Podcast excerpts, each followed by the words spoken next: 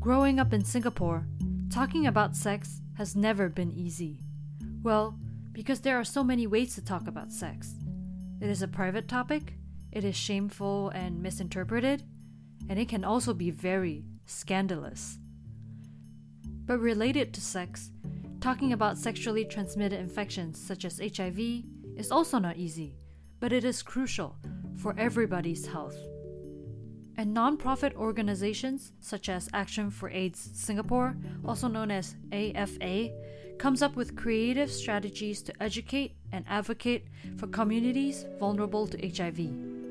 They use gay dating apps. We have like our own Grindr profile, like uh, set up with, with like the anonymous clinic there as a profile, and then They also use superstars people look up to, this older Chinese celebrities that act on Channel Eight. All in aim to educate, destigmatize, and encourage people to test for HIV.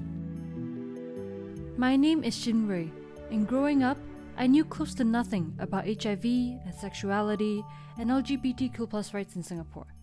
This episode of my podcast engages in conversation with members of AFA to better understand how HIV is perceived in Singapore, how they educate about HIV prevention, and advocate for those who are misrepresented.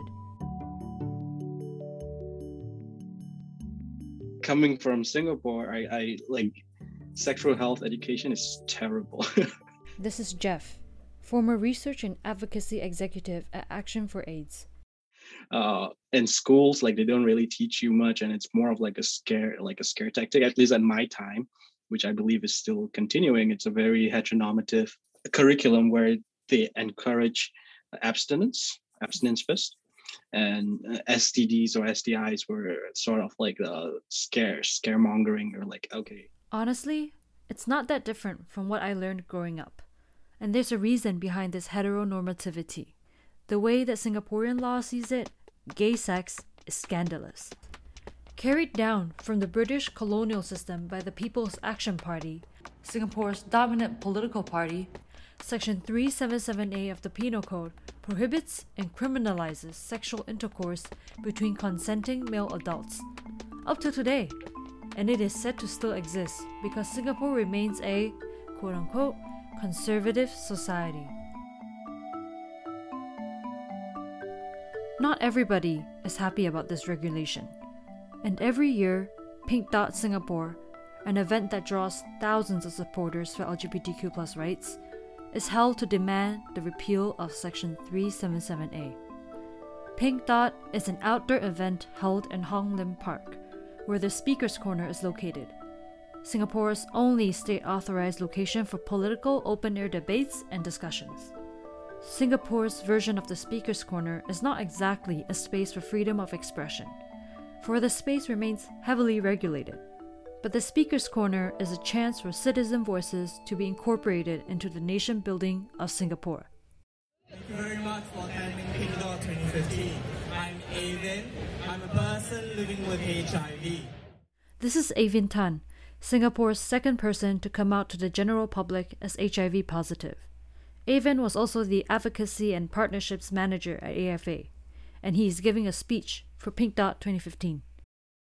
My biggest fear when I was preparing to come out was that I will lose all my friends, I'll lose my fair chance at work, and lose the love from my family. The dread and anxiety was crippling. Avin's impassioned speech was met with cheers and applause from thousands of supporters. But large scale events like Pink Dot don't happen often in the speaker's corner. The green, open space is usually quiet, another urban garden. Instead of assuming that Singaporeans have no opinions on politics, or that the dominant political party, the People's Action Party, is flawlessly attuning to the needs of its citizens, I explore how Singapore's political landscape is designed to value material comforts over encouraging critical thinking of politics. It is designed to avoid challenging questions such as why does the Penal Code 377A still exist? How do people living with HIV experience discrimination and stigmatization? And most importantly, how do we challenge and change these biased narratives for it to be more inclusive or compassionate?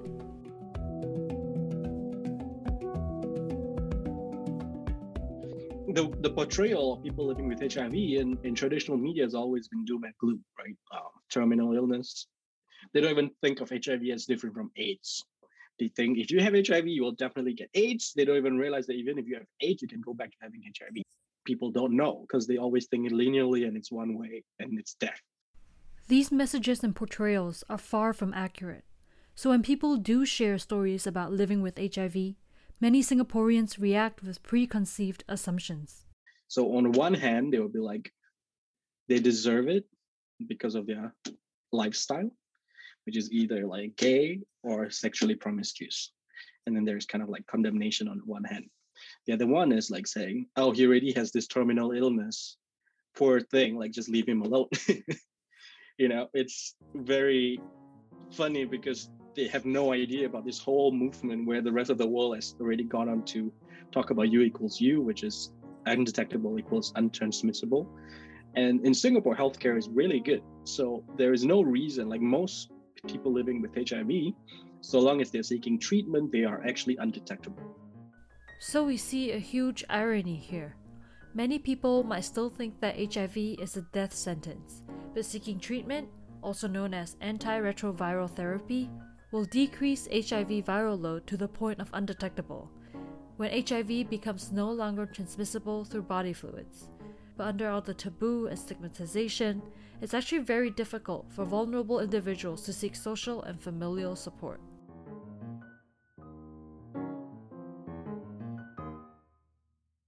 So, uh, AFA runs a support group for individuals who are newly diagnosed with HIV. This is Tina. She led a psychoeducational support group at AFA. Receiving an HIV diagnosis is life changing. Of course, with the current uh, medicine and health technologies, HIV is no longer a death sentence, but in Singapore, particularly, um, it can come with a lot of ramifications. And there is, from my experience of leading those groups, there is a lot of shame and a lot of secrecy that comes with that. And in Singapore, it's quite common for multiple generations of families to live under the same roof. And I would say that's a very common theme that I hear um, in individuals that come in saying that they can't tell their family, but it's so hard taking the medication and suffering from the side effects and not being able to be honest. This is exactly why the work at AFA really matters in Singapore. They provide networks of care and holistic support services to people who need them, especially to those whose identity is not recognized in a country that enforces heteronormativity. In Singapore's politically strict environment, it's actually quite difficult to formally organize as activists or advocates for matters such as queer rights. But small pockets of space for activism exist through nonprofit organizations such as AFA. And the way we always frame it, or the way Singapore politics works, is um, the government will tolerate to some extent some activism so long as it's deemed apolitical when it came to uh, LGBTQ rights, for example, queer rights, the most active organization in that sense is actually AFA. In in that sense, we're like the most legally recognized by the government, and we do get support from the government because of the way we present ourselves as an apolitical organization, and it's because we come from a health, public health perspective. While remaining apolitical, AFA lends its support to more political organizations such as Project X an organization supporting rights for sex workers that is barely tolerated by the government. We are here to serve the community and also because the government cannot be seen as legitimately providing services for taboo um, or marginalized communities, not just the LGBTQ, but also like sex workers um, or um, men who engage in commercial sex so like these affected populations are something uh, that the government wants to help, but they can't do it in a formal sense. So they do it through organizations like this. AFA works in an intermediary space between the government and the activist. It utilizes its political currency to support and partner with activist organizations while also collaborating and establishing ties with the government. AFA's political currency also allows it to conduct nationwide outreach programs and provide free anonymous testing, especially for vulnerable communities. Two main forms of testing services are offered. One is through their testing clinic, which is open three times a week, and the alternative is a mobile testing service where AFA reaches different locations to conduct HIV and other STI testing. We always emphasize that we are non governmental. It is actually the most affordable in Singapore because it's not for profit. Uh, you cannot get any uh, test that's cheaper than ours. And we also give out free testing. And also, we do it as anonymous. And this is something that Singaporeans are very, very particular about. And um, this relates also to the HIV registry. So with the HIV registry, as long as you test positive, you go into the system. The HIV registry is a database in the hands of the Ministry of Health. In 2019, the data for more than 14,000 people diagnosed with HIV, including foreign visitors, has been leaked online. And that's a problem, number one, for Singaporeans or permanent residents who don't want to be captured by this uh, system. And the other thing is also because as a foreigner, if you are positive for HIV, that's grounds for deportation. Then that calls a different kind of intervention, right? So what we do is we give them a referral to our like partner organizations in Thailand and Malaysia mainly. Uh, we have kind of like this referral to, um, or we have information about where to go for treatment. So then our advice is like, okay, you take this form, your information is here, you go here, you seek treatment there, and you do not get captured in the medical system here, then you can actually stay in the country until your pass expires.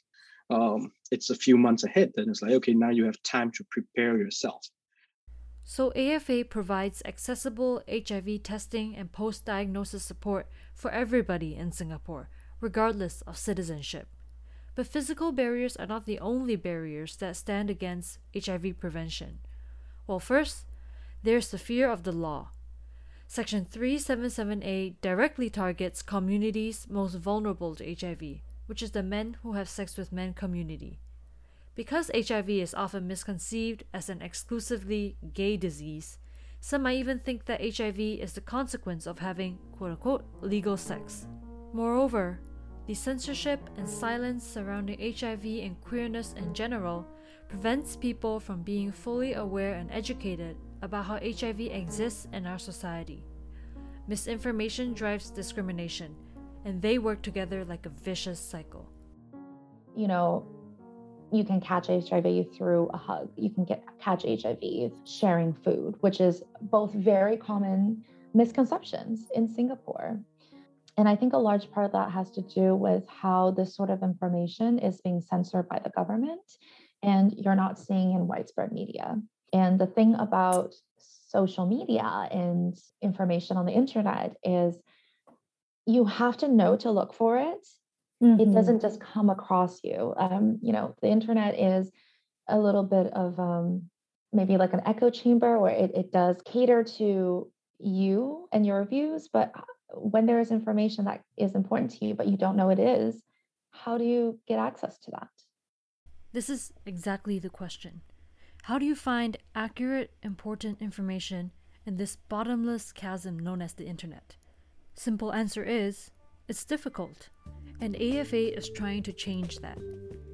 AFA recognizes the traits and behaviors of each target community and designs outreach programs that aligns best with their needs. The main goals are often to encourage testing, to provide education, or to destigmatize HIV in the community. The gay population, the best way we reach them is through the gay dating apps.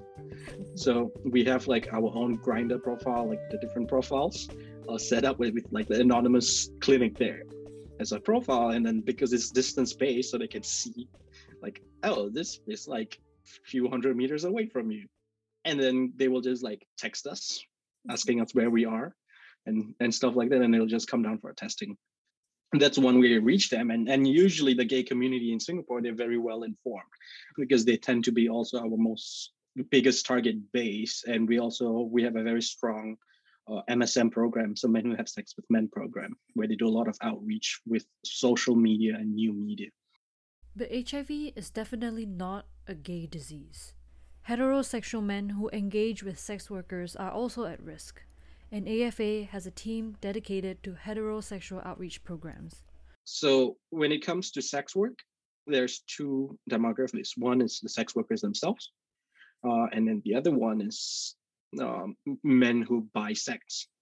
And the men who buy sex tend to come from a very specific demography, which is usually older, uh, heterosexual mm, Chinese men.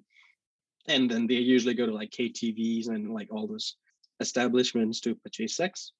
So how we reach them actually is through traditional media, which is the Chinese um, broadcasting 93 i don't know it's some fm like Oh. the radio broadcasting right so I later found out it was Capital 95.8 FM, a Chinese information and news station. so we have divisional manager and he's in charge of the heterosexual outreach program so he goes on there to kind of promote and also like give out free testing When we often think of media, we're often associated with digital media, social media, Facebook, which are all very important mediums for knowledge distribution. But the heterosexual outreach team at AFA is thinking about media that your uncles or grandparents would use. This includes the radio and also stage performances. The annual Ge Tai in Singapore is a crowded, popular gathering for elderly Chinese citizens. It is like its own festival, its own holiday. this festival that happens every year where they do the Chinese opera. They do like physical setups. We bring the van, like our testing van, to those area, uh, to those events. Usually, we have like prior partnerships, and then during those shows, someone will go up and like, and they get celebrities. Actually, the main way we target this group is to use um, this older Chinese celebrities that act on Channel Eight, and then they will be te- promoting um, testing, HIV/AIDS awareness, and stuff like that. So, Channel 8 celebrities. It's like seeing TV in real life. Imagine your favorite actor or actress encouraging you to get HIV tested. It's peculiar, but you can't not admit that it's kind of interesting. I, I did go for uh, testing with this community once. They tend to be quite nonchalant about it in some sense. It's like they just they do the test. They're not really worried. They don't really ask many questions. They just want to know whether it's positive or not. So it's a little different because when we do testing, we don't just provide the service. What we usually do is we also do counseling, right? So it's it's our chance to do like interpersonal or one-on-one kind of education in some sense, right? So it's really only the younger folks who are able to engage with us and ask us questions. Uh, there was one that I want to mention, which is also got to do with a little bit of race, but it was very hard to reach the Malay Muslim community in Singapore. There is quite a overrepresentation of also Malay Muslim younger folks who are being tested positive for HIV. The heterosexual uh, Malay Muslim community is very hard to reach because there's also like the religious aspect to it. And the reason why they're kind of overrepresented, it's it's nothing to do with race per se. Like it's it's not inherently because they are of this race that's why they are more. It's because also of the socioeconomic uh, context. From an academic sense, you know, social structures kind of also limit your opportunities and also influence the ways in which you behave. So with the Malay Muslim community, they have been structurally left behind, socioeconomically marginalized. Um, they tend to engage in a lot of um, teenage premarital sex. And then the other aspect of it is their faith, uh, where their faith kind of also technically they're not allowed to use contraception. Yeah, that pressure is actually very real amongst that community. And reaching them is going to be always a uphill battle. A lot more has to be done to create a culture of acknowledgement and understanding towards intersectional identities. These communities are often unrepresented, and creating stigma surrounding sexual health makes it even more inaccessible for them. I think it's something that should be addressed on a more structural level in terms of race, gender, and class. Nonetheless, The work that AFA does is unique and absolutely crucial in Singapore. With credibility earned from the cooperative and strategic relationships with the government, AFA is a trusted community partner amongst the public. But since the Singaporean public remains majority conservative, AFA has to be nimble. As an organization, AFA usually chooses not to partake in political discussions on social issues, and their apolitical nature is a strategy they use to maintain support from the general public. It is a very pragmatic way to go about it, which is our government's favorite strategy, right? Pragmatism. um, but also, number one is we have the trust as a non-governmental apolitical institution. We have the trust from the government. We have the trust from the public. So they see us as more of a health organization providing services. Um, so they're not afraid to associate with us because AFA we okay i'm no longer part of the organization so i cannot speak for the organization but my perspective is although afa pits itself as the forefront of change i don't think we're we're not the vanguard of uh, social change in singapore we are more of the moderate kind of like slow changing of mindsets kind of way. we don't rock the boat but we're here to fill the gaps kind of approach I understand what Jeff means. It's like putting a band aid on the structural problem, which is the lack of awareness and education surrounding sexual health. On top of that, I also think there is a major lack in representation of queer communities, especially those living with HIV. There is a deliberate erasure of queer history by Singapore's dominant political party, the People's Action Party, who has been in power since Singapore's independence from the British sovereignty in 1965. This leaves a very narrow conception of what queerness means in Singapore. But I don't think this silence will remain here forever. More and more people are coming out as HIV positive on social media, sharing their stories, and demystifying some of the most common false impressions.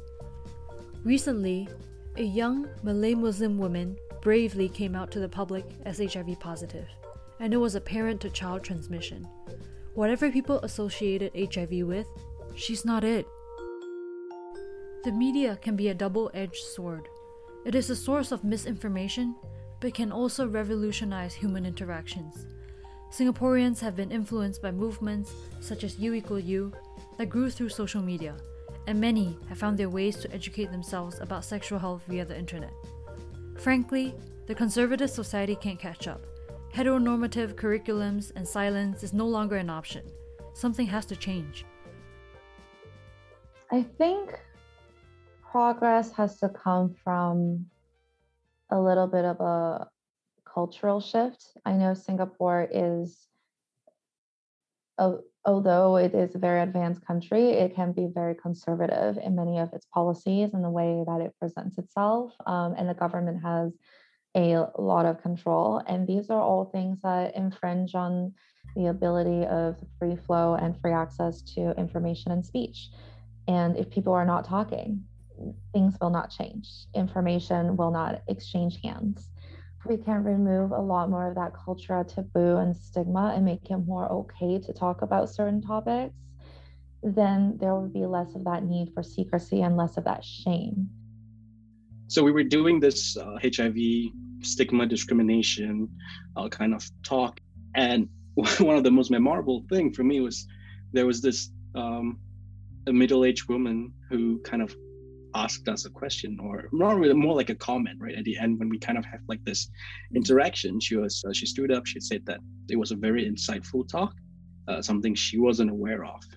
And how do i talk to my children about this? She thought that this was really important and something that she needs to talk to her children to but she don't have the resource. She doesn't know how to exactly do that number one is she she didn't really fall into our target demography of people who are who tend to be our allies. And it was very shocking when she said that she really thought that it was very impactful and she wanted this to be taught to her children. And i think um, that is something telling where this is the direction that at least sexual health curriculum should be going towards and the way we do it is we are very sex positive right and we didn't do it the conventional abstinence way and if parents like her believe that it's something that children should benefit from. And I think in, in time, at least, Singapore will move towards that direction. Ideas relating to gender expression and queer politics might not have been the topics that guided the past generations of Singaporeans. I recognize that it's a privilege to be able to spend a large portion of my time thinking about political ideals, to not have to prioritize pragmatism. But at the same time, I'm thinking about the people who feel lost and discouraged in Singapore, a place where Section 377A in the Penal Code still exists, and where discrimination against queerness is legitimized in so many ways. AFA is only one of the many organizations that works to support marginalized individuals, and there's always more to be done.